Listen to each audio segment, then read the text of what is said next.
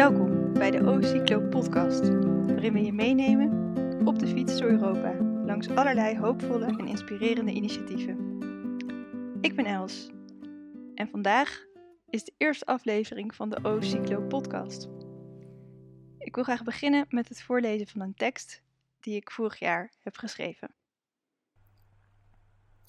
Dag beste twijfelaar. Als je later groot bent, wat wil je dan worden? Ik wilde vroeger peuterjuf worden, later kliniekclown, toen boswachter. Inmiddels weet ik niet wat ik later wil worden. Wat ik wel wil, is dat iedereen kan blijven dromen over later. Maar over later maak ik me soms wel zorgen. Ik geniet van de zee, van de seizoenen, wandelen in het bos. Is dat er straks allemaal nog? Kunnen mensen daar later ook nog van genieten? Of wordt die zee een groot gevaar? Dat probleem gaat zichzelf niet oplossen. En natuurlijk kun jij het ook niet zelf oplossen. Toch hebben alle mensen een keuze, hoe groot of klein ook. Met die keuze kun je invloed hebben. Invloed op je eigen leven en dat van anderen, nu en later. Het kan een keuze zijn om niets te doen. Het is een keuze om vanaf de zijlijn toe te kijken. Het is ook een keuze om tegen alle verandering te zijn. Maar verandering hoort bij het leven.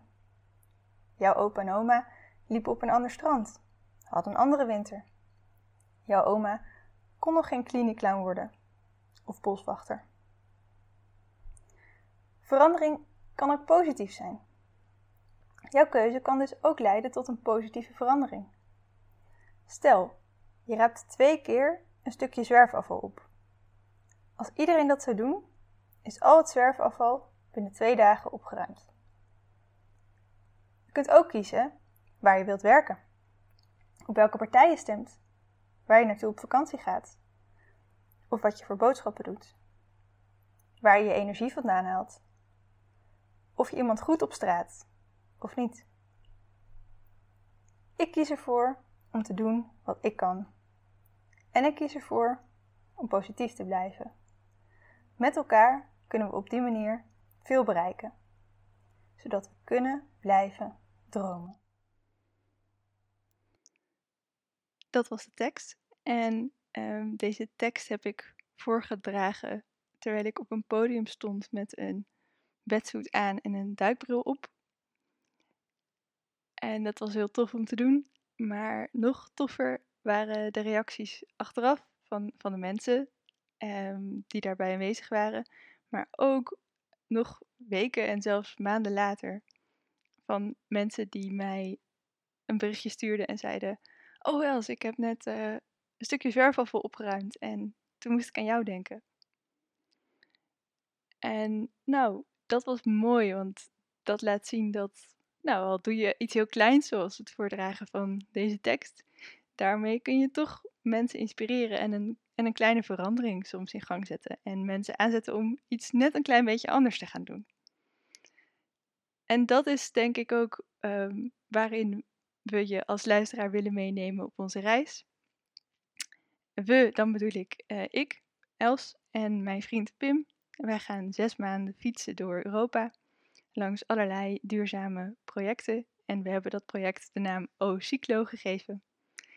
Die projecten kunnen over allerlei thema's gaan, uh, maar wij zijn specifiek geïnteresseerd in voedsel, energie, in leefomgeving, uh, nieuwe economie en ja, participatieve democratie. Dus hoe betrek je burgers bij allerlei processen?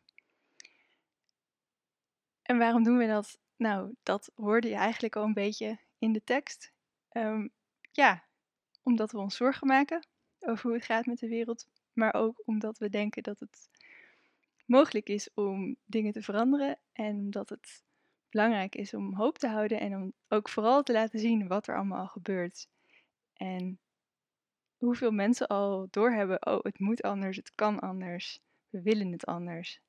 En die daarmee aan de slag gaan.